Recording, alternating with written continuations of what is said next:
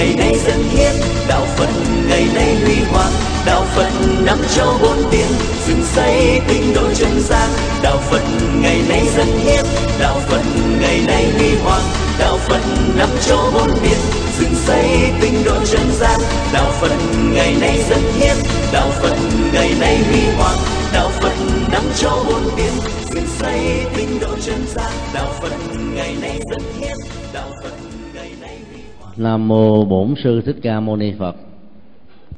Kính thưa tất cả cả quý thiền hữu trí thức, lẽ ra theo chương trình pháp thoại hàng kỳ chủ nhật, chiều hôm nay chúng ta sẽ nghiên cứu về bài kinh thứ một trăm mười sáu kinh Trung Bộ. Nhưng ngày mai mồng một tây tháng mười hai hai nghìn không trăm lẻ tám, ngày toàn thế giới thực hiện cam kết phòng chống SIDA để giúp cho các bệnh nhân của cơn bệnh diệt chủng thế kỷ hai mươi này đó có thêm được những niềm vui với tất cả những sự hỗ trợ có ý nghĩa của những người thân và những người làm công tác xã hội. Chúng tôi đã dành cái buổi hôm nay cho đề tài à, hãy cứu chính mình. Các bản à, thông cáo về à, nạn diệt, sự sống của con người qua chứng bệnh và lây nhiễm SIDA và H I V đó cho biết rằng cứ mỗi một phút trôi qua trên hành tinh này một người chết về SIDA. Đó là một số liệu khá báo động và nó là một tiếng chuông để cho tất cả chúng ta sống một cách có ý thức hơn, trách nhiệm hơn, cẩn trọng hơn về mối quan hệ giữa ta và người, nhất là mối quan hệ vợ chồng, tình yêu và quan hệ giới tính nói chung. Đức Phật không dạy chúng ta với những yêu cầu, với những tính lý, với những bắt buộc rằng mình hãy cúng kính cho Ngài để được ban ơn phước, giảm thiểu các tai họa, mà Ngài dạy chúng ta là hãy phụng sự con người và cuộc đời vì lợi ích, vì an vui, vì phúc lợi của con người nói chung. Làm được như thế là được hiểu đồng nghĩa cúng dường các đức Phật một cách rất là thiết thực. Sau năm năm thực hiện cam kết, Giáo hội Phật giáo Việt Nam hay là Phật giáo nói chung ở trong nước đó chỉ mới thành lập được khoảng chừng mười phòng tư vấn cho bệnh nhân. Ta vẫn chưa có một trung tâm theo đúng nghĩa của nó như Phật giáo Thái Lan đã làm trong vòng gần hai mươi năm qua. Phật giáo Campuchia cũng đã có những nỗ lực đi trước chúng ta về lĩnh vực này. Tuy nhiên cơ chế quản lý tôn giáo trong nước nó cũng có những phần khó khăn với những cái tiêu chí về diện tích để được chấp nhận là một trung tâm chăm sóc cho các bệnh nhân thuộc dạng H I V và AIDS. Nhưng đừng vì những cái nghịch cảnh như thế mà ta lại không có nỗ lực một cách chu đáo và lan rộng hơn để cho các nạn nhân và các bệnh nhân có thể đến hưởng được những dịch vụ y tế và các dịch vụ về tình thương mà người Phật tử với đạo lý của lòng từ bi có thể chu cấp và dâng hiến cho họ. Là các bệnh nhân AIDS và H I V, ta đừng nên chờ xã hội và cuộc đời cứu mình, mà hãy tự nỗ lực cứu lấy chính mình trước. Vì nỗ lực giúp đỡ của xã hội lúc nào cũng có giới hạn do điều kiện kinh tế và những điều kiện khách quan nói chung. Có những tình huống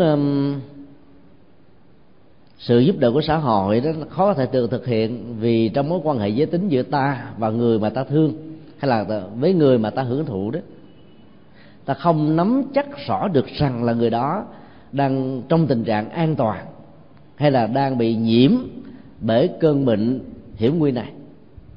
Vì đó ý thức tự bảo hộ lấy bản thân mình phải là một sự đề khởi như là các hành giả thực tập công án hay là tham khảo đầu của Phật giáo Thiên vậy, thì may ra ta mới có thể vượt ra khỏi những lối sống mà sự dễ vui của mình đó, có thể trở thành là một hậu quả rất nghiêm trọng. Những nỗ lực chân chính để tự cứu giúp chính mình bao gồm trước nhất là nhu cầu truyền thông. Rất nhiều người vướng chứng bệnh này bị mặc cảm, dẫn đến một thái độ là giấu, không muốn cho người thân của mình biết rằng mình đang sống chung với H I V và AIDS. Chính cái mặc cảm tâm lý đó nó làm cho bệnh nhân trở nên lạnh cảm, rồi khước từ những dịch vụ y tế, những chăm sóc cần thiết để giúp cho kháng thể người đó có thể kháng cự được cơn bệnh và kéo dài được mạng sống ở mức độ tương đối rất là ngắn ngủi ở cuối cuộc đời này. Điều gì đã làm cho rất nhiều bệnh nhân ngại ngùng không dám uh, cho người thân mình biết rằng mình đang bị vương bệnh? Có lẽ một trong những lý do là không mấy những người thân, bao gồm cha mẹ, thậm chí là vợ chồng hay là con em, anh chị em của mình, có thể uh, nhìn sự kiện đó như là một cái sự kiện bệnh lý bình thường, để sẵn sàng rũ bỏ mọi phân biệt đối xử, những nỗi sợ hãi trong mối quan hệ vân vân, để giúp cho chúng ta vượt qua được cái mặc cảm và những cái khó khăn của tâm lý. Cho nên thà cắn răng chịu đựng, có được bao nhiêu tiền thì tự đi chữa trị đấy, chứ không muốn nhờ đến một một một người nào. Tình trạng đó sẽ làm cho cái chết diễn ra sớm hơn. Là những người thân, ta cũng nên theo dõi những diễn tiến về tâm lý, thái độ ứng xử, biểu hiện sức khỏe nói chung. Và nếu ta phát hiện hay là có cái hoài nghi rằng người thân của mình đang dướng về chứng bệnh này, thì ta nên trở thành là người thân thương hơn nữa. Mấu chốt hỗ trợ về tâm lý là một nhu cầu không thể thiếu. Có rất nhiều người cha, người mẹ thiếu tư vấn, nghe tin rằng là con mình bị dương vào chứng bệnh này đó, như là trời đã sập đổ trên đôi vai. Thay vì vào cuộc để giúp cho đứa con nạn nhân của mình, thì rất nhiều người cha, người mẹ đã khước từ, vì nghĩ rằng là đứa con đó đã làm cho gia tộc này bị ô uế, hay là mất đi danh phẩm với làng xóm, cho nên đã làm cho cái ức chế tâm lý và nỗi đau nội tại bên trong đó, khiến cho rất nhiều nạn nhân đang trong khổ đau lại càng bị khổ đau nhiều hơn nữa. Do vậy ta phải nói về cái uh, chứng bệnh mà mình đang bị vương phải. Hỗ trợ tâm lý trong tình huống này thì người thân không nên đặt ra những câu hỏi tại sao người bệnh đó đã dướng vào chứng bệnh này. Những câu hỏi tại sao sẽ không giải quyết được vấn đề gì. Nó giống như uh, ẩn dụ ở trong kinh Trung Bộ đó, một người bị mũi tên từ xa bắn, thì điều tốt nhất và quan trọng trong tình huống này là tìm lấy dịch vụ y tế để tạo sự sống còn, hơn là truy nguyên động cơ, nguyên nhân, đối tượng, tình huống mà sự hãm hại hay là mưu sát này được diễn ra. Vì làm như thế, ta sẽ chết trước khi có được lời giải đáp thỏa đáng. Những kiến thức thông thường về chứng bệnh này với những phương tiện lây lan đó, ai cũng đã hiểu rồi. Qua đường tình dục, qua đường máu, và qua đường truyền nhau của người mẹ đối với đứa con ở trong bào thai. Cho nên tìm hiểu về lối sống không phải là điều hay ho trong tình huống này, mà hãy thay thế vào đó là tất cả những sự chăm sóc và tình cảm cần thiết nhất để giúp cho người thân của chúng ta bớt đi cái mặc cảm và nỗi đau tâm lý. Thì giờ như vậy đó thì người thân của chúng ta sẽ dễ dàng trình bày và chia sẻ nỗi đau của mình như là một nhu cầu về truyền thông. Cứu người dư vào chứng bệnh này như là cứu lửa cháy đầu, vì sự trì hoãn sẽ đồng nghĩa là làm cho cái chết diễn ra sớm hơn. Yếu tố tâm lý, yếu tố tâm lý đóng một vai trò khá quan trọng trong việc kéo dài mạng sống và tuổi thọ. Do đó sức ép tâm lý càng được giải phóng nhiều chừng nào, nhanh chừng nào, ta càng giúp cho tuổi thọ được tăng trưởng ở một mức độ tương đối nhiều chừng đó. Do vậy ta phải nói, và nói để tìm những sự cảm thông. Giả sử trong lúc trình bày người ta, ta có phản ứng quá mạnh mẽ trong việc công kích và không có đón nhận để giúp cho mình vượt qua, thì cũng đừng vì thế mà mặc cảm rằng là tôi không còn bất cứ một chỗ dựa nào tinh thần ở trên cuộc đời này, để không tự gây áp lực cho bản thân mình. Nhu cầu thứ hai là nhu cầu um, giao tế xã hội. Mặc cảm tâm lý dẫn đến sự ức chế, dần dà làm cho con người bị dương vào những chứng bệnh này, không muốn có nhu cầu giao tiếp với ai, vì nghĩ rằng là càng giao tiếp á, ta càng bị à, để lộ tông tích chứng bệnh của mình. Vì như vậy cái mặc cảm và nỗi đau nó sẽ càng tăng trưởng nhiều hơn. Lần đầu tiên tham gia vào chương trình à, tư vấn cho các bệnh nhân H I V và AIDS vào năm hai nghìn không trăm lẻ hai tại Hà Nội, chúng tôi đã tiếp xúc với à, những nhân chứng à, hay là những nạn nhân trực tiếp của căn bệnh này. Họ vẫn là những người rất là điển trai và đẹp gái, có nhiều em học sinh thơ dại mang cái chứng bệnh này do người cha hoặc là người mẹ truyền lại. Dĩ nhiên là họ sẽ không có một cái mặc cảm gì để sợ, vì họ sống rất đàng hoàng, và cái cơn bệnh đó đã được truyền qua. Thứ nhất là cái đường à, xanh của người mẹ. Thứ hai đó là sử dụng những ống kim, kim tiêm chích vân vân, mà nó không phải là một biểu hiện của sự ăn chơi. Cho nên sự chia sẻ mạnh dạn đó sẽ làm cho họ đó vơi đi những mặc cảm và nỗi đau. Và tất cả những người làm công tác từ thiện về lĩnh vực này đó cảm thấy rằng là có nhu cầu giúp cho họ nhiều hơn nữa. Do đó rất nhiều hoạt động xã hội có ý nghĩa dành cho các loại bệnh nhân đặc biệt này. Nhưng đối với những người mà một sự vụng dại hay là một sự buông thả đó dẫn đến cơn bệnh chết người đó, thì không phải dễ dàng để bộc bạch được đâu. Cho nên sinh hoạt xã hội là một nhu cầu để chúng ta quên đi. Nghệ thuật thay thế là một yêu cầu không thể thiếu. Nếu ta tự giam nhốt mình ở trong một căn phòng, giới hạn căn phòng đó trong một ngôi nhà, cắt đứt hết tất cả mọi quan hệ, thì từ đó thế giới mình trở nên tối tăm nhiều hơn. Cho nên cứ mạnh dạn à, tham gia các xã hội có ý nghĩa. Dĩ nhiên ta phải biết chọn lọc, vì sức khỏe không cho phép mình có mặt trong một thời gian dài với một cái người mà sức khỏe bình thường được.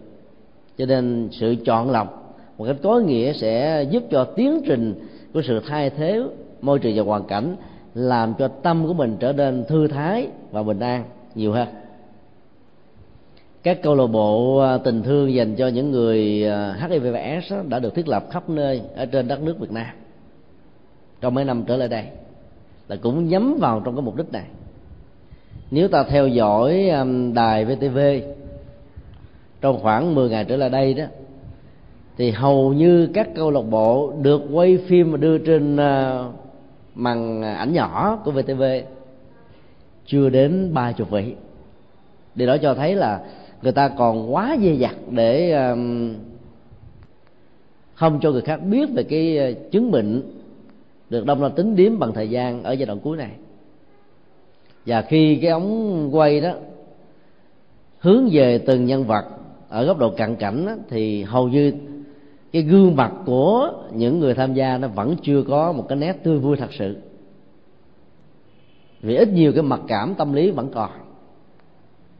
Do đó ta phải um, sống một cách trọn vẹn trong các sinh hoạt vừa nêu, vì chúng tôi tin chắc như xã hội đã từng là có sẽ sẽ có rất nhiều người đồng cảm với cái nỗi đau của những người bệnh nhân này, cho nên sẽ giúp cho chúng ta vượt qua được những cơn khốn khó cần thiết. Sinh hoạt thì có nhiều loại, do vậy ta không nên phí thời gian cho những sinh hoạt không có ý nghĩa. Sinh hoạt có ý nghĩa đối với uh, quan điểm của Phật giáo dành cho các bệnh nhân này, trước nhất đó là những nỗ lực về đời sống tâm linh. Thời gian không cho phép chúng ta có thể sống được nhiều hơn. Nếu là những người trong thế giới ăn chơi đó, thì các khóa lễ sám hối về Lưu Hoàng Sám, Từ Bi Tự Sám, sám hối, sám căn rất cần thiết để chúng ta thọ trì. Việc thực tập và thọ trì các nghi thức sám hối đó sẽ làm cho mình thấm thía hơn về sự buông lỏng các giác quan. Sống ở trong ảo giác của hạnh phúc mà cứ tưởng chừng rằng ta đang có mặt ở trong hạnh phúc đích thực, sẽ làm cho mình gọi là hồi đầu một cách trọn vẹn từ trong nhận thức với sự thấm thía sâu sắc nhất.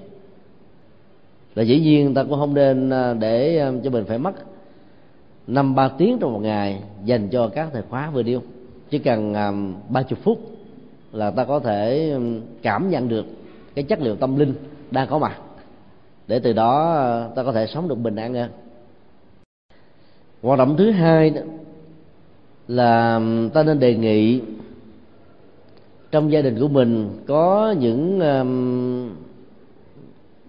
cái hỗ trợ về nghề nghiệp mà tiểu thủ công, để giúp cho mình có thể đốt thời gian bằng cách là dấn thân làm bằng bàn tay và khối óc của mình. Ví dụ như nếu chị em nữ thì có thể chọn cái nghề mai vá thiêu thùa, hay là làm những cái sản phẩm mỹ nghệ, những cái sản phẩm quà văn hóa vân vân, để có thể trưng bán trên các thị trường.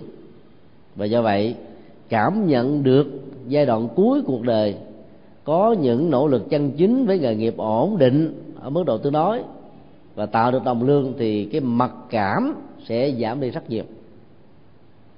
Là những người có được sự hướng dẫn và tư vấn thì các bệnh nhân H I V và AIDS sẽ thấy rất rõ là trong những động tác thực hiện các sản phẩm tiểu thủ công, mây tre lá hay là sản phẩm văn hóa nói chung đó, thì ta có thể đính kèm theo sự theo dõi hơi thở, hoặc là thể hiện danh hiệu của Đức Phật đồng hành với từng động tác của tay và chân trong lúc chúng ta làm.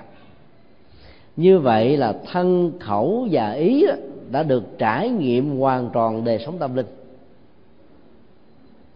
Do đó ý thức sẽ không còn có cơ hội để cho nỗi khổ niềm đau về cơn bệnh khống chế chúng ta. Tại Thái Lan thì các nhà sư đã mạnh dạn đi trước các nước Phật giáo một bước. Mặc dầu là nước Phật giáo Nam Tông, nhưng họ đã cho các bệnh nhân H I V và AIDS các phương tiện để vui chơi bằng văn nghệ. Văn nghệ đó có chất liệu của Đạo Phật với nội dung Phật Pháp, để cho họ có thể ca múa sướng hát sinh hoạt bình thường. Tại bởi vì um, niềm vui đối với những người này là không nhiều, mà nó khổ thì gần như là khống chế hết cả cuộc đời.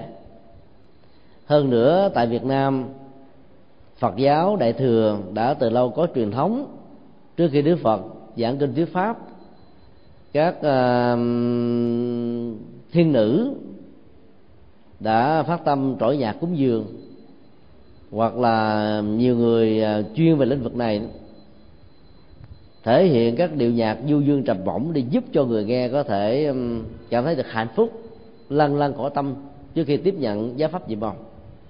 Thì không có lý do gì mà chúng ta sợ rằng là giúp cho các bệnh nhân đó về phương diện giải trí như vừa điêu là đi ngược lại với tinh thần và lời dạy của Đức Phật. Ở nhà, nếu bệnh nhân được những người thân hỗ trợ bằng những sinh hoạt như thế, thì tôi tin chắc rằng là cái khoảng cuối cuộc đời đó sẽ là một cái khoảng đời rất là đẹp. Mặc dầu cơn bệnh nó, nó rút ngắn mạng sống từng giây và từng phút. Cho nên các hoạt động thay thế như thế có một giá trị chuyển hóa tâm lý, giúp cho ta được bình an ở mức độ tương đối. Sức khỏe của các bệnh nhân H I V và AIDS giảm sút vì hệ thống miễn nhiễm và kháng thể ngày càng yếu. Do vậy trong lúc sám hối đó, không nhất thiết ta phải đứng lên rồi ngũ thể đầu địa đầu, hai gối và hai cùi chỏ nó phải giao tiếp với mặt đất, mà ta có thể là quỳ gối mà lại thôi. Còn nếu những người nào sức đã cạn cùng, thể trạng đã kiệt quệ đó, thì ta có thể nằm yên ở trên giường hướng về Đức Phật bằng nghệ thuật quán tưởng. Cứ mỗi một động tác co ra con vào nho nhỏ nhẹ nhẹ như thế này, ta đang liên tưởng rằng mình đang dâng cúng lên Đức Phật các lẵng hoa tươi, các trái cây đẹp và ngon, và co chân duỗi chân. Ta liên tưởng đến động tác là lễ bái, kinh hành, tụng niệm, bái sát.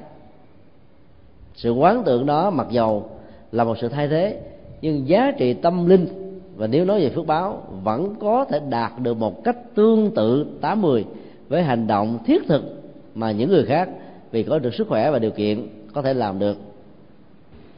Sám hối bao giờ cũng được thể hiện ở tâm, cho nên các hành động tay chân và những biểu hiện trên cơ thể đó chỉ là một phần phụ. Truyền thống của Đạo Phật Trung Hoa đặt nặng về chữ lễ, do đó khi lễ bái rất chú trọng đến hình thức cũng như là những động tác được thể hiện.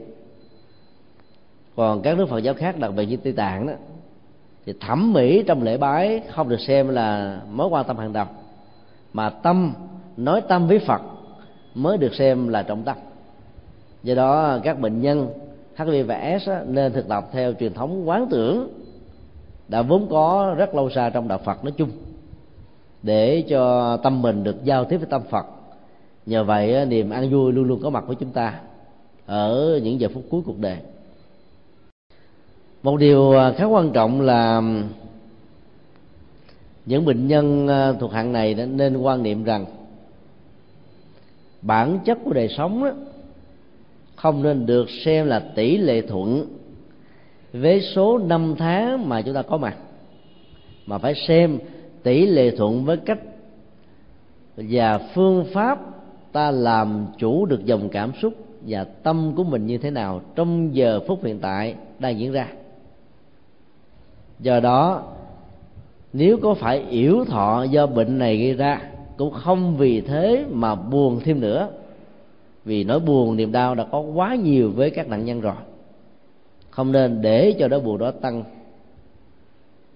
Thời gian mười năm có thể được xem là quá dài với người vương chứng bệnh S và H I V, là phần lớn đó, thì họ mắc ở năm thứ hai, thứ ba, thứ tư.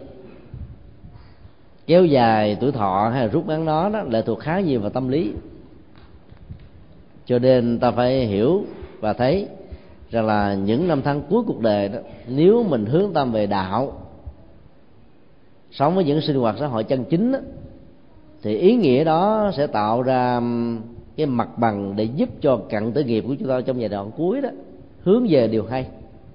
Và do vậy cái chết do vô thường rút ngắn mạng sống sẽ không là một nỗi đau kéo theo. Thế là Phật thì cận tử nghiệp đóng một vai trò quan trọng trong việc định hướng sự tái sanh của con người.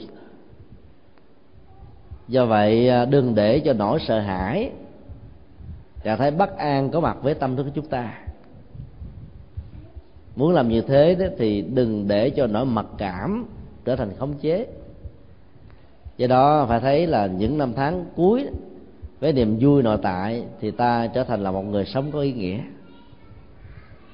Đây là một cái yếu tố vô cùng quan trọng mà các bệnh nhân hạng này nên quan tâm.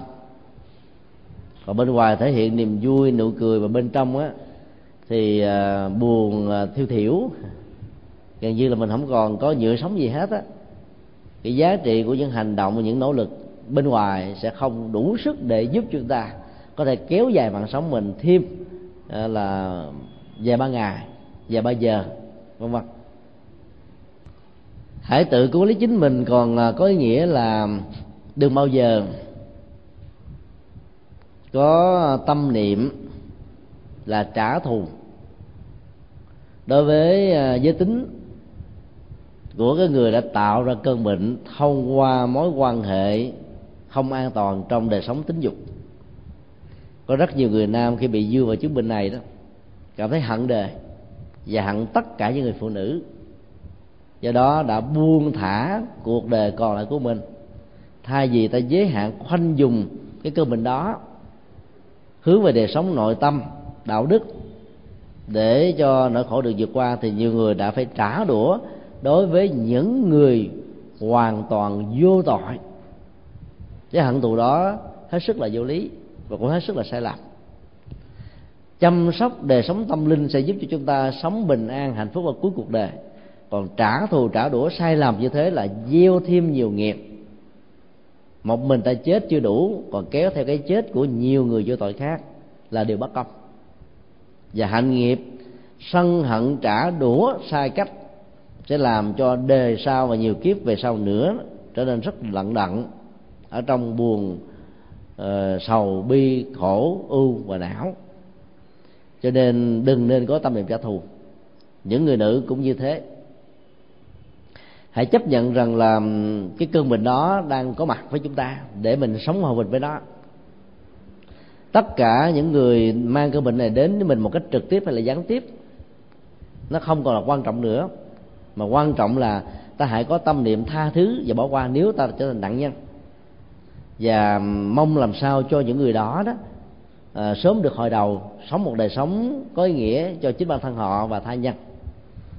Thì cái phước đức của sự hỷ xả tha thứ bao dung này đó, này đó sẽ làm cho đời sống tâm thức của chúng ta được bình an.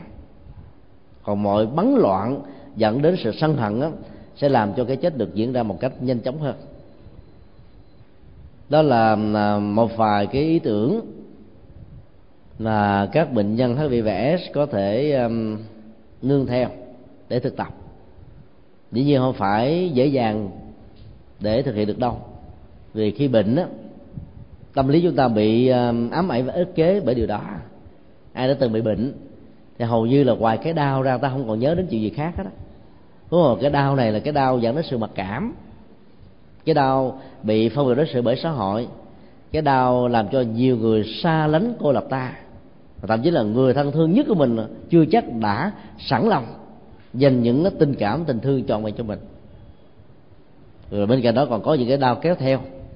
Người tình thấy mình bị bệnh, không còn muốn tiếp tục kéo dài cái mối quan hệ tình người nữa, nên cắt đứt hoàn toàn.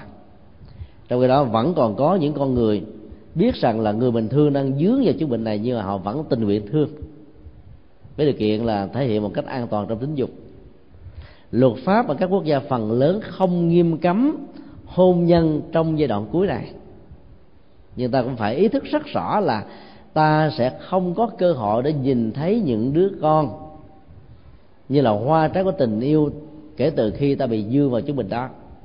Cho nên nếu hạn chế được cái việc kết hôn thì ta sẽ kéo dài thêm tuổi thọ, vẫn giữ tình yêu mà không cần phải có con.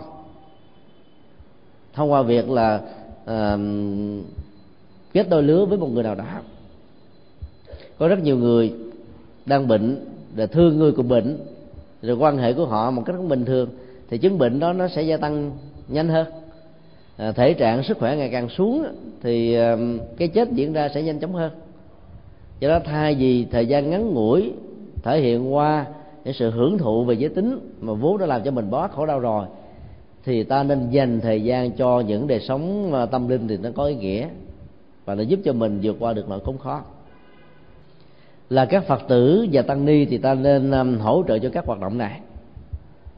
Trưa hôm nay tại chùa Phổ Quang, quận Tân Bình, các huynh trưởng uh, gia đình Phật tử um, tham dự um, chương trình học để hỗ trợ cho các bệnh nhân SIDA, như là một nỗ lực để mở rộng mạng lưới à, tình thương giúp đỡ cho những người bất hạnh này.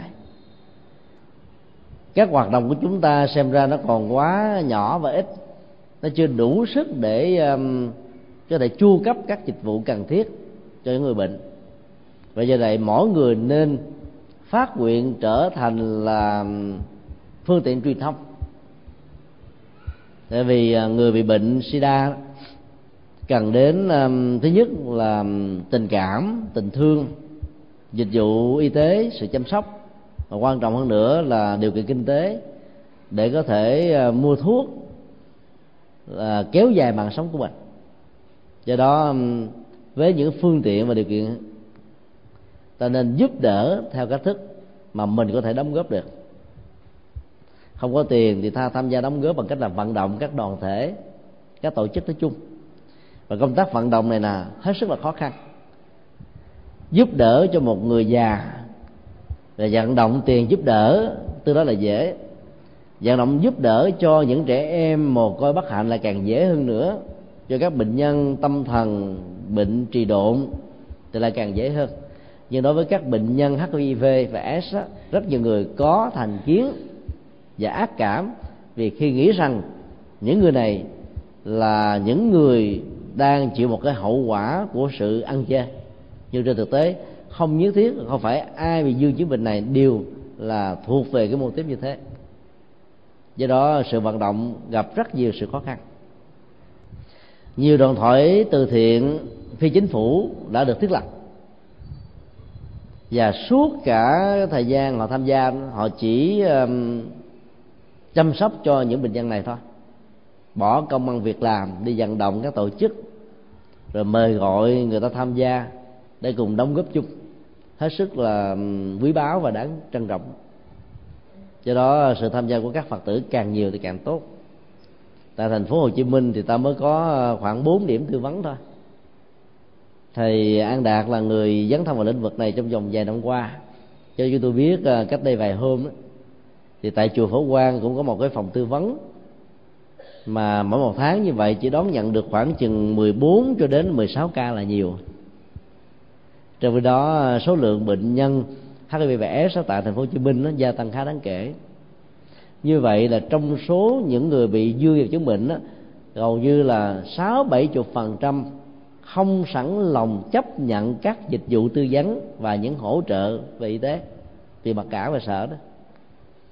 Do đó truyền thông càng mở rộng nhiều chừng nào sẽ giúp ích cho họ mạnh dạn đến với chúng ta, để chúng ta có được cơ hội phục vụ họ chừng đó. Tại các trường Phật học đó thì tăng và ni sẽ là những người sau này tham gia các công tác giảng dạy ở các giảng đường hay là các trường sơ cấp Phật học, trung cấp Phật học nói chung. Thì ý thức và những kiến thức được trang bị về việc tư vấn và hỗ trợ cho bệnh nhân H I V và AIDS rất cần thiết. Trong những buổi giảng, trong những chương trình sinh hoạt nói chung, ta nên hỗ trợ và giúp cho mọi người thay thế chúng ta làm công tác đó. Như chúng tôi đã đề cập nhiều lần tại giảng đường này, các nhà sư Thái Lan đã rất mạnh bạo, rất rất là mạnh dạn trong việc truyền thông.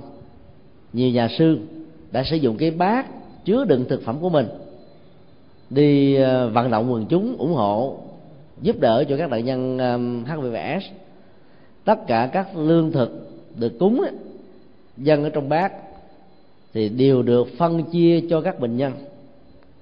Rồi bên cạnh đó đó thì một số nhà sư còn mạnh dạn sử dụng các bao cao su như là một phương tiện an toàn trong sự hưởng thụ giới tính, đi vào trong các làng xã, các góc cách xã hội để tặng biếu cho những người tại gia. Dĩ nhiên là lúc đầu nó gặp một cái làn sóng phản ứng rất là mạnh, cho rằng là các nhà sư này làm chuyện rùi bu hay là chuyện nó không đáng đâu vào đâu. Nhưng nó có ý nghĩa rất là lớn, bởi vì nhiều nơi thôn quê hẻo lánh coi bây giờ còn không biết H I V là cái gì, rồi phương tiện gì, cách thức nào căn bệnh nó được truyền nhiễm. Có nhiều người còn sợ là nó lây qua việc là à, tiếp xúc tay chân, ăn cơm chung mâm, ngồi chung bàn, vân vân. Những kiến thức rất căn bản người ta còn không biết. Cho nên bên cạnh việc và phân phối các bao cao su thì các nhà sư còn là những người tặng biếu các cái tờ bướm để giới thiệu về cái cách ngăn chặn một cách có cam kết nói chung. Chứ tôi cho rằng là những hành động như thế nó mang cái tâm lượng của Bồ Tát rất là lớn. Còn các nhà sư Nhật Bản thì chơi vượt gan hơn nữa, vào trong những cái quán bar, những nơi mà ăn chơi thâu đêm suốt sáng, đăng ký những cái giờ bình thường cũng ngồi uống trà, đến đến giờ lên đó thì các nhà sư đó niệm, có người theo Nhật Liên Tông thì niệm là Nam mô Diệu Pháp Liên Hoa, còn những người theo Tịnh Độ Tông thì Nam mô A Di Đà Phật, rồi phát tặng cho họ những cái cách thức hướng dẫn sống đời sống nội tâm như thế nào, rồi ca những bài ca đạo, rồi những bài ca liên hệ đến danh hiệu Phật nói chung. Đón nhận được những chàng vỗ tay rất là nồng nhiệt của cái giới ăn chơi.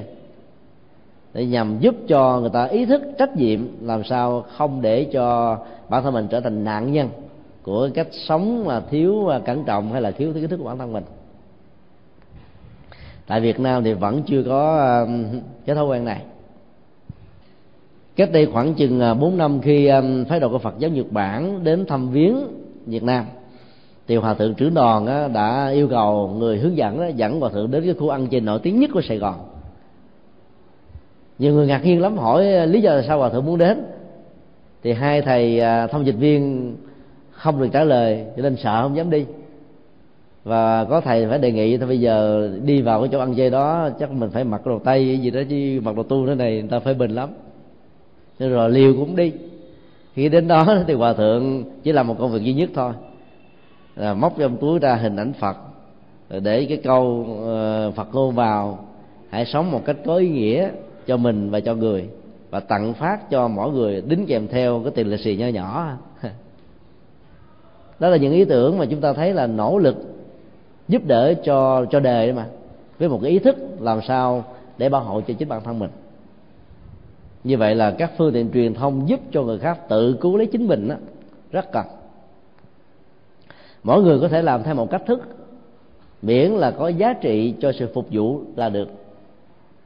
Ngày nay tại Việt Nam, môn học giáo dục giới tính đã được đưa vào các trường lớp tiểu học. Quan điểm về cái mức độ cần thiết ở trong lứa tuổi này tạo ra một làn sóng tranh luận rất là gay gắt. Có người nói là làm như thế là hỗ trợ và xúi giục cho giới trẻ đó có được cái phương tiện đi vào đời sống ăn chơi ở cái tuổi quá còn non trẻ. Chứ người nói nếu ta không chu cấp những cái phương tiện chân chính để tự bảo hộ thì chúng cũng có thể bị rì sỏ ở chỗ này hay chỗ kia, và do đó trở thành nạn nhân của cơn bệnh này là điều khó có thể tránh được khỏi. Ở đây chúng ta không bận tâm vào vấn đề tranh luận đúng và sai, nên hay không nên. Nhưng nếu cái môn giáo dục uh, giới tính chỉ được hiểu là để tạo ra sự an toàn trong việc không bị lây nhiễm những chứng bệnh nguy hiểm bao gồm H I V AIDS mà thôi đó, thì chúng tôi cho rằng cái phương tiện giáo dục như thế nó có nhiều cái tác hại hơn là lợi ích của nó. Do đó ta phải giảng dạy về đạo đức tính dục, mà đạo lý nhà Phật gọi là sự chung thủy một vợ một chồng. Rồi ta cũng cần phải hướng dẫn cho người ta có trách nhiệm về đời sống trong mối quan hệ tính dục, để tự cứu lấy mình và cứu lấy tha nhân. Ta cũng nên phân tích thêm về những cái hậu quả của sự hưởng thụ tính dục một cách là quá mức, và những cái hạn chế cần thiết trong những cái ngày mà ý nghĩa của đời sống tâm linh cần phải có đó, để tăng cường và tạo giá trị cho đời sống của người tại gia ở mức độ cao hơn. Nếu bỏ qua những yếu tố này thì chúng tôi e rằng đó là cái giá trị của môn học đó không lớn lắm. Năm hai không không hai đó thì tại Bên Cháp, một bang mà đại đa số người chúng đi theo đạo Xích, thì có một tổ chức phi chính phủ thành lập một cái đài truyền hình, mà khoảng từ mười giờ trở đi đó thì hướng dẫn giáo dục về giới tính, để mong góp phần làm cho xã hội được tốt hơn, các gia đình được hạnh phúc hơn, về vì nhiều lý do khác nhau. Thì lúc đó báo chí tại Ấn Độ phê phán rất là nhiều, vì người Ấn Độ xem rằng là việc mà hưởng thụ giới tính là chuyện phòng the, chứ không nên là chuyện ở giữa công chúng, nhất là đưa lên ở trên phương tiện truyền thông. Thì tại đây thì các cái tivi của họ đó nó đều có cái hệ thống an toàn, là con cái đó sẽ không được xem, bằng cách là khi cha mẹ đi vắng á, sẽ cài một cái lệnh gì đó, thì dầu có mở cũng không xem được. Và thứ hai đó là nó chỉ được trình chiếu vào khoảng từ mười giờ đến mười hai giờ mà thôi. Cái giờ đó phần lớn các trẻ em đã đi ngủ rồi, và cha mẹ cũng đã có ở nhà, cho nên có thể giám sát và theo dõi để có thể tạo ra sự an toàn ở mức độ tương đối đối với con em. Khi phỏng vấn á, thì người chủ trương của đài truyền hình này cho rằng là cái nạn dịch H I V AIDS đã lan truyền khắp nơi trên thế giới.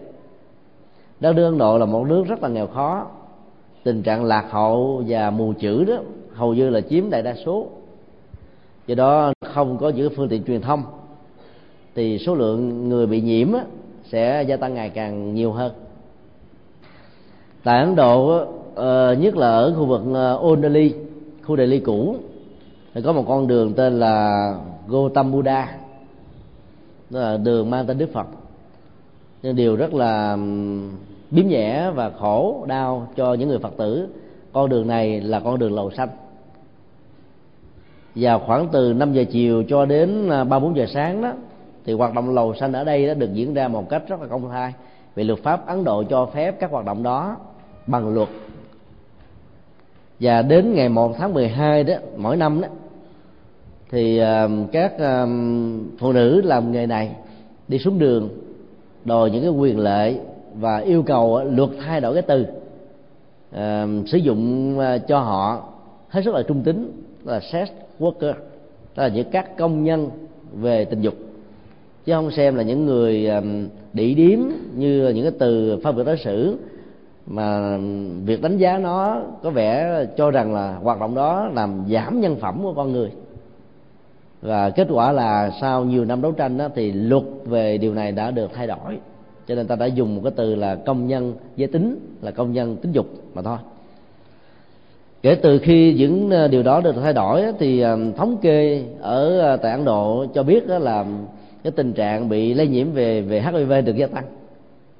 Khi ta nghĩ rằng là cái việc mà hưởng thụ nó trước hôn nhân hay là ngoài cái đời sống gia đình của mình đó, là một điều mà được luật pháp cho phép, với điều kiện là có được sự an toàn, và những người làm công việc chu cấp các dịch vụ đó đó được xem là một cái nghề giống như bao nhiêu cái nghề khác đó, thì cái nạn lây nhiễm do thiếu kiến thức sẽ là một cái nỗi đe dọa đời sống của quần chúng.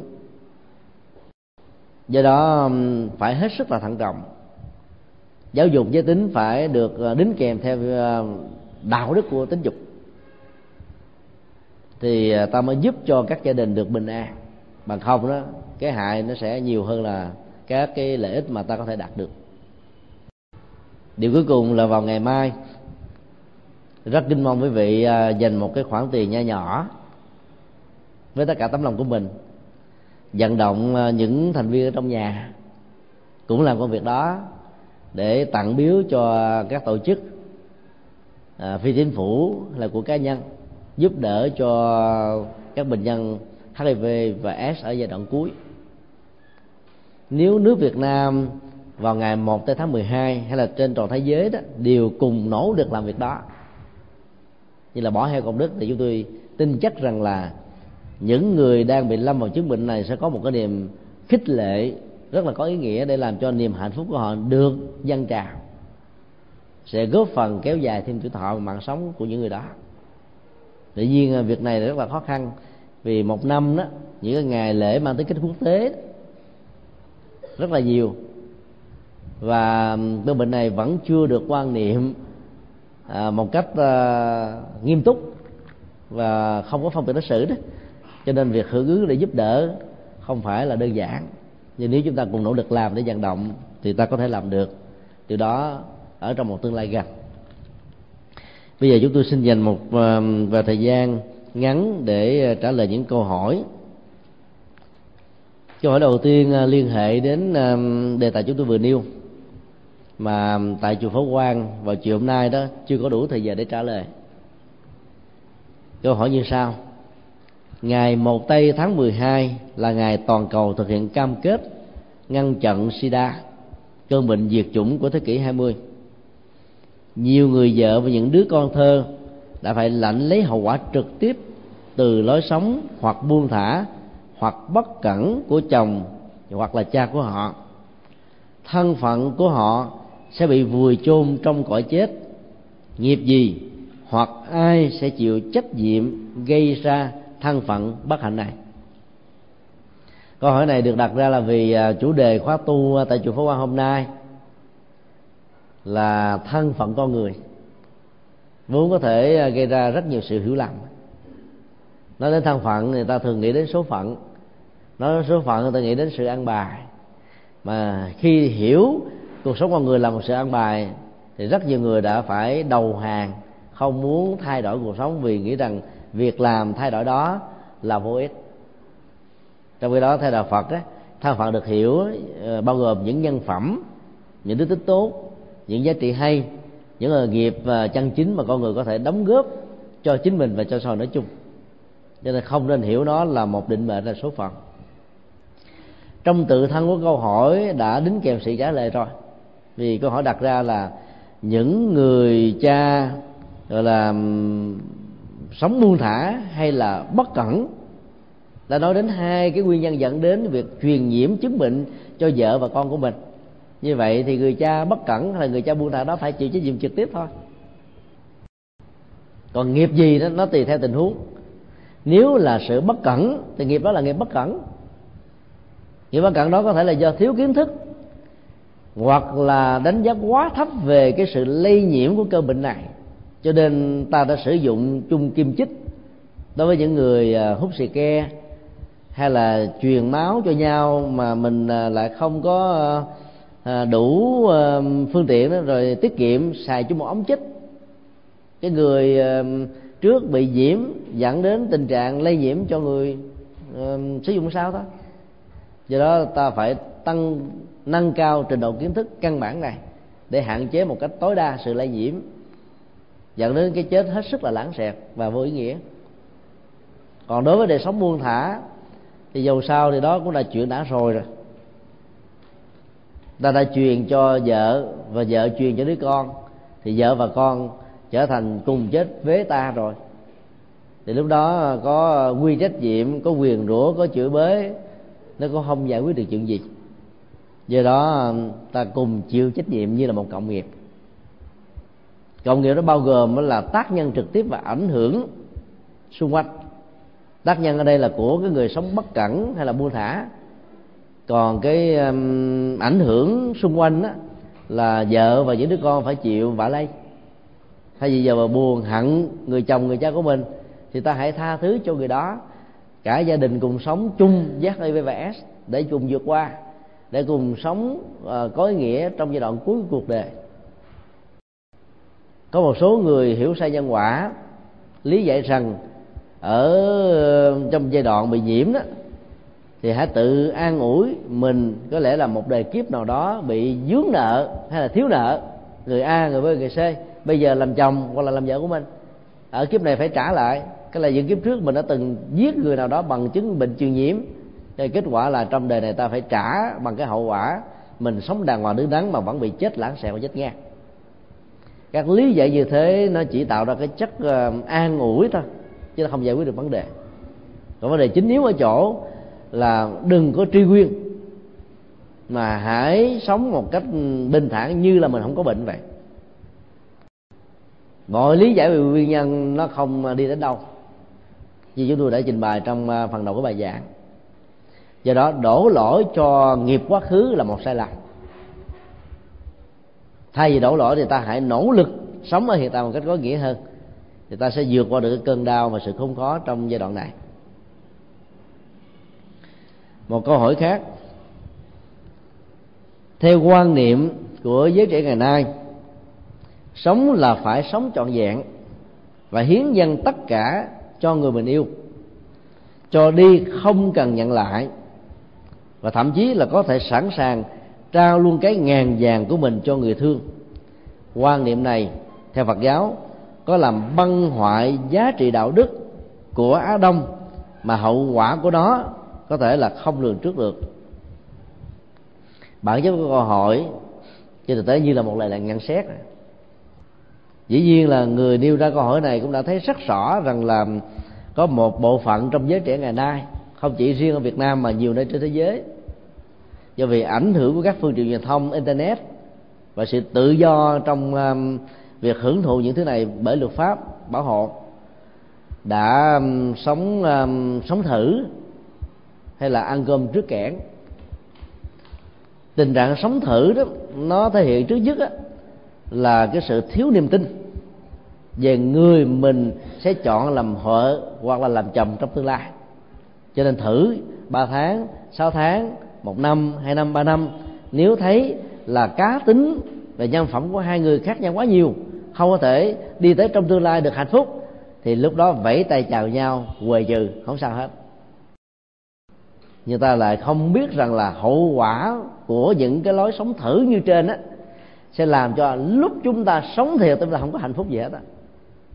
Vì vậy sống thử nó sẽ được hướng về cái cái phương diện hưởng thụ tính dục là nhiều, còn các yếu tố về tình yêu, tính trách nhiệm, đạo đức trong tính dục, là mối quan hệ trong gia đình trở thành vợ và chồng, rồi giữa cha mẹ và con cái khi ta có con, nó sẽ không còn được quan niệm là mối quan tâm hàng đầu. Đó là chưa nói đến cái tâm lý và thói quen so sánh của chúng ta. Ví dụ mình đã từng sống thử với người A, người B nào đó, rồi sau này mình thấy không hợp, chia tay, rồi về sống với cái người chồng và vợ thiệt của mình bằng hôn thú đàng hoàng, thì ta vẫn còn có thói quen để mà là nhìn nhận đánh giá coi người nào cung cấp cho mình được hạnh phúc nhiều, người nào không có mình hạnh phúc nhiều. Cho nên đang sống với người A nhưng mà tâm cứ mơ tưởng liếm tiếc về người B, kết quả là thiêu đốt hạnh phúc ở hiện tại. Do đó cái nhu cầu và tính thời gian tìm hiểu vẫn tốt, mà trước đây ông bà tổ tiên chúng ta vẫn dạy điều đó là cái quý trọng. Quý trọng như thế không phải là quý trọng cho mình, mà quý trọng cho người bình thường nữa. Trao tặng một cách dễ dãi thì người ta sẽ không xem đó là có giá trị nữa.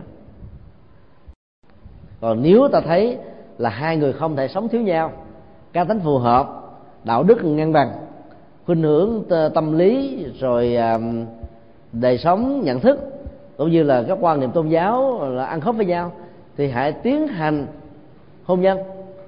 Là nếu cha mẹ hay là bên họ tộc chưa đồng ý thì ta cùng nỗ lực để thuyết phục để dẫn đến sự chấp nhận hôn nhân của chúng ta, hơn là chỉ sống thử một cách lén lút.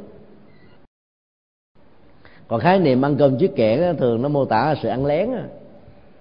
Ví dụ kẽn quy định là có giờ, sáu giờ quy định keng keng keng là học sinh phải vào trường, hay là các công ty hay là xí nghiệp, quân đội tiếng uh, hiệu lệnh của trống của kẽn cho chúng ta biết là cái giờ đó là bắt đầu, giờ đó là kết thúc, giờ đó là giải lao, giờ đó là làm việc lại. Mà ăn cơm trước như vậy có nghĩa là ta ăn gian. Thay vì đúng cái giờ đó ta mới được nghỉ, nhưng mà mới ba giờ chiều là ta đi về. Như vậy là ăn gian của công ty đó hết một tiếng rưỡi. Thì ăn cơm trước kẽn cũng như thế. Nó mô tả tình trạng thay vì phải nam, nữ tối thiểu là mười tám trở lên, thì những người ăn cơm trước kẽn có cái khuynh hướng mới mười hai, mười ba thử coi cái đó là như thế nào. Như vậy là trong cái thời gian lẽ ra mình phải đầu tư cho việc học, rồi uh, hiếu kính gia đình, vâng lời thầy cô, là để hưởng được cái quyền làm thiếu nhi ở mức độ cao nhất, hay là thiếu niên ở mức độ có ý nghĩa, thì rất nhiều người đã tìm kiếm những cái khoái lạc giác quan và xem cái ảo giác hạnh phúc đó là hạnh phúc đích thực, cho nên đánh mất tương lai của mình. Nhiều gia đình đã cho con em của mình phương tiện internet tại nhà, thì sợ không làm như thế nó sẽ buồn, nó bỏ nhà đi, hay là nó sẽ không học nó lên đến chốn. Nó đưa lý do là có phương tiện đó để nó tham khảo bài vở trên mạng. Vì chúng tôi xin thưa quý vị là học sinh cấp hai trở xuống sẽ không bao giờ và cũng không nên có nhu cầu tham khảo bài vở trên mạng. Nó muốn học giỏi hay không là phải tiếp thu bài vở tại lớp thôi, và cần thiết thì ta mua sách vở. Mà bây giờ đó, Bộ Giáo dục chúng ta hiện nay là soạn rất nhiều giáo án hay, rất nhiều tài liệu tham khảo có ý nghĩa. Cần thiết thì ta cần ta mời thêm uh, cho con em mình đi học thêm, thì nó đảm bảo được kiến thức rồi. Còn ngay cả học sinh uh, lớp mười, mười một, mười hai thì cái việc mà tham khảo trên mạng cũng không nhiều lắm đâu. Và có nhiều em đó uh, nhân phương tiện công bố các bài vở trên mạng quá nhiều, nó cướp nguyên si, mà thầy cô giáo đâu có đủ thời gian để mà uh, xem biết là, là là bài này là bài copy hay là bài do đó chúng nó làm. Do đó tài liệu trong thư viện và sách vở vẫn là một phương tiện tham khảo cần thiết. Còn đối với các sinh viên đại học thì lúc đó nó cũng đã lớn rồi, tối thiểu cũng là mười tám tuổi trở lên, thì nhận thức cũng đã đứng đắn. Do đó ta nên cho chúng tham khảo internet tại các cái quán internet, các tiệm internet thôi. Vì tại đó luật đã quy định không được xem những trang web dơ. Mà cách đây vài ngày chúng ta thấy là các uh, sinh viên cử nhân và có người chuẩn bị tốt nghiệp cao học lại là những người thiết lập ra trang web dơ. Số lượng người vào trong trang web đó có ngày nó lên tới một trăm năm mươi nghìn. Vì chưa ra được thì những người đó đã bị uh, kết án tù. Do đó cái tác hại và cái tính tiêu cực của việc sử dụng internet, thiếu sự quản lý của người thân sẽ nhiều, rất là là nhiều lần so với cái lợi ích mà con em chúng ta có thể đạt được. Mỗi một giờ trên internet từ ngoài tiệm chỉ có tốn ba bốn ngàn đồng đó, còn ta mua hay là bao thuê một cái đường dây internet tại nhà, mỗi tháng mình phải trả tối thiểu là ba bốn trăm ngàn. Như vậy cho đi chơi ở ngoài đó vẫn ít hơn,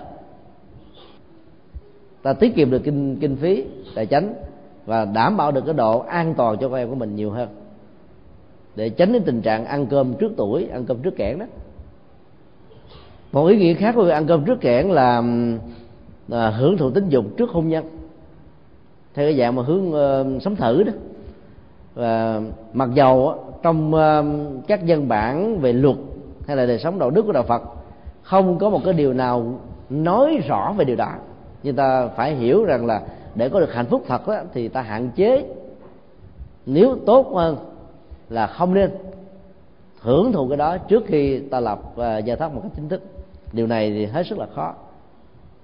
Xã hội phương Tây ngày nay thì xem cái việc mà ăn cơm trước kẽm, tức là hưởng thụ tính dục trước hôn nhân đó, là một chuyện rất là bình thường, và rất nhiều cha mẹ xem chuyện đó cũng là bình thường, cho nên không quan tâm việc có bạn bè của con em của mình.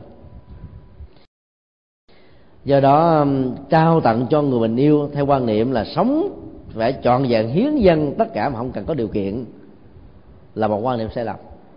Cái đó không phải là tình yêu, mà cái đó là chạy theo cái sự hưởng thụ rồi lại đánh đồng nó là tình yêu. Còn tình yêu đích thực là hai bên phải biết trân quý của cho nhau, vì nhau, để trong tương lai cả hai cùng được hạnh phúc. Có rất nhiều người lợi dụng tình cảm của người nhẹ dạ và lý luận rằng là nếu cái người mà mình thương không dám trao tặng cái cái giá ngang vàng đó thì người đó chưa thật sự là yêu hết mình. Thế là rồi đối diện với cái nỗi sợ hãi, sợ người mình thương bỏ mình, cho nên rất nhiều cô gái thiếu kinh nghiệm, thiếu tư vấn đã phải trao, và kết quả là sau thời gian sống thử hay là ăn cơm trước kẽm, người kia bắt đầu có cảm giác chán chê, đi tìm với người khác, thì nỗi khổ niềm đau bắt đầu làm cho người này nhận diện ra sự sai lầm của mình. Bộ Y tế cho biết là trong số um, tình trạng phá thai ngày càng gia tăng tại Việt Nam và đứng đầu thế giới hiện nay, thì hầu như là sáu mươi phần trăm là trẻ em vị thành niên. Cái thông số đó rất là đáng buồn, là bởi vì không được hướng dẫn một cách chuẩn, cứ đánh đồng sự hưởng thụ đó là tình yêu. Kết quả là phải mang cái nỗi đau cho mình và ảnh hưởng đến chuyện học hành. Và nhiều người nếu không khéo có được người tư vấn tốt đó, nó còn trở thành một nỗi ám ảnh cho vài năm, thậm chí là trong đời sống vợ chồng về sau này nữa. Do đó theo Phật giáo thì ta không nên là buông thả như thế, mà phải quý trọng. Ta biết giữ mình thì cái sự trao tặng trong hôn nhân ở trong tương lai nó thật sự là có ý nghĩa, và cái người đón nhận nó cũng cảm thấy là mình có được cái vinh dự, có được hạnh phúc. Chỉ như nói như thế không có nghĩa là ta đặt nặng đó là phải giữ được cái này trước cho đến lúc mà hôn nhân diễn ra. Còn ai đã bị đánh mất cái đó là không có ý nghĩa nữa. Làm như thế cũng là tạo ra một sự bất công và phân biệt đối xử với người phụ nữ. Nói tóm lại, Đạo Phật không khích lệ sự ăn cơm trước kẽm hay là sống thử, mà dạy chúng ta sống thiệt. Sống thiệt với tư cách là vợ chồng, sống thiệt đôi lúc còn chưa ăn chung gì, huống hồ là sống thử. Ta phải có trách nhiệm trong sự lựa chọn người tốt cho hạnh phúc của bản thân mình. Và sống thử đó phải sống đúng cái giai đoạn, đúng thời điểm, khi mà tuổi tác, tâm lý, kiến thức, nghề nghiệp đã đủ sức đảm bảo cho ta sống một cách được hạnh phúc, thì việc chọn lựa vợ hoặc chồng hãy nên được diễn ra. Còn nếu ta chưa đảm bảo được điều đó thì khoan nên lấy chồng vội. Ngược lại với điều này thì cũng có một số gia đình quá khe khắc, mong cho con em của mình phải lấy vợ hay là lấy chồng. Ngày hôm qua khi có mặt ở Kiên Giang để tham dự chương trình lễ kỷ niệm năm năm tri ân những tấm lòng vàng, thì một người phụ nữ đã giải bài cái nỗi khổ niềm đau mà cô đang gặp phải, đó là cha mẹ lúc nào cũng nài nỉ buộc cô phải lấy chồng. Không biết cô bao nhiêu tuổi, nhưng mà cha mẹ cô cứ nói như thế này: bây giờ không lấy chồng, sau này có tuổi rồi à, chồng đâu mà lấy. Nhưng ông nhà giàu bị mấy cô thiếu nữ đẹp lấy hết rồi, con sẽ ở giá. Nếu con không có chồng là ai sau này sẽ giúp cho mẹ, cho cha ở tuổi già. Cho nên nếu con thật sự là thương mẹ thương cha thì phải lấy chồng. Đứa con này là muốn sống độc thân. Rồi cha mẹ hỏi sao muốn sống độc thân, thì nó trả lời: con thấy ba má sống có hạnh phúc đâu mà kêu con phải chui vào cái tròng khổ đau đó. Thế cha mẹ giận lên nữa, nói: giờ con chơi mẹ phải không? Rồi cô con gái này mới nói thêm: con thấy trong họ tộc của mình có cặp vợ chồng nào đã được hạnh phúc đâu, làng xóm của mình cũng khổ đau, tuần nó cãi lộn hết sáu ngày, rồi lấy đâu hạnh phúc mà giờ kêu con phải vô, cho nên con xin sống được độc thân. Thì cha mẹ không không không chấp nhận và ép ép đến độ cô này phải bỏ quê của mình lên Sài Gòn thuê nhà mà sống. Rồi cuối cùng cha mẹ cũng tìm ra, cha mẹ lên rồi ở nương tại nhà, nói: bây giờ nếu mà con không chịu lấy chồng này cha mẹ nhất quyết là không về. Cô con gái mới nói là nếu cha mẹ không về thì con nhất quyết sẽ không gặp cha mẹ, con sẽ tự tử mà chết. Căng thẳng vô cùng. Chúng tôi nói bây giờ nếu mà được cô dẫn cha mẹ cô đến chùa đi, chúng tôi sẽ nói chuyện tùy theo tình huống để tư vấn góp ý, chứ còn nói qua điện thoại như thế này nó cũng không không đi tới đâu. Và hơn nữa cái người cha người mẹ ép buộc do vì thương con á đã không có mặt, và cô ấy là đang bị gặp trở ngại và khó khăn trong việc truyền thông với người mẹ người cha, thì làm sao có thể lập lệ cái lời tư vấn được. Cho nên trước nhất phải tự cứu lấy mình bằng cách là không nên hận oán cha mẹ, vì ta phải quan sát cái động cơ của cha mẹ trong tình huống này là thương mình, sợ mình đó là ở, ở cô đơn vì sau này mất hết hạnh phúc. Còn những người cha người mẹ đôi lúc giải thích là muốn đứa con gái có chồng sau này có cháu để mà nuôi, hoặc là để được nó lo lắng, là chủ yếu để dùng cái tình cảm làm cho mình siêu lòng mà thôi, chứ chẳng có cha mẹ nào muốn làm như thế đâu. Khi mình có cháu, cha mẹ mình đã khổ với con rồi là khổ với những đứa cháu nữa. Rất nhiều người cha người mẹ ở cái tuổi về hưu sáu mươi tuổi hơn, thay vì rảnh rơi để mà lo chuyện tâm linh thì phải bận rộn vào con cháu. Do đó các đứa con đứa cháu chưa chắc giúp cho cha mẹ, mà cha mẹ phải có trách nhiệm với nó thì nhiều. Cho nên đừng vì thế mà mình nghĩ rằng là việc cha mẹ ép mình có chồng á, là một sự ích kỷ của thế hệ đi trước. Thì vấn đề còn lại là phải tránh bằng cách nào? Ta cứ nói bằng cách chân thành rằng là bây giờ con là chưa muốn có chồng, không phải là con không muốn lấy chồng, nhưng vì con đang muốn lập nghiệp đến nơi tính chốn, rồi sau đó lấy chồng sau vẫn chưa muộn. Thì cha mẹ cũng có thể thông cảm được. Rồi từ từ cái chuyện gì rồi cha mẹ cũng phải chấp nhận mà thôi. Bởi vì cha mẹ đâu có sống với chồng của mình đâu, mà mình là người sống mà. Nếu mà mình không thích thì đâu có được hạnh phúc. Phải tự cứu lấy chính mình trước, rồi phải tạo điều kiện để cho cha mẹ mình được gặp những người tư vấn thích hợp, để tháo gỡ các quan niệm áp đặt phát xuất từ tình thương nhưng thiếu phương pháp, có thể dẫn đến nỗi khổ niềm đau mà hậu quả của nó đôi lúc là khó có thể lường trước được lắm. Nếu sự căng thẳng đó diễn ra hoài đó, nhiều người yếu bóng vía quá, tự tử mà chết rồi. Cho nên giữ cái giá trị ngàn vàng nó là một trong những cách thức để ta trao tặng cho nhau một cách có hạnh phúc hơn, quý trọng hơn, có ý nghĩa hơn.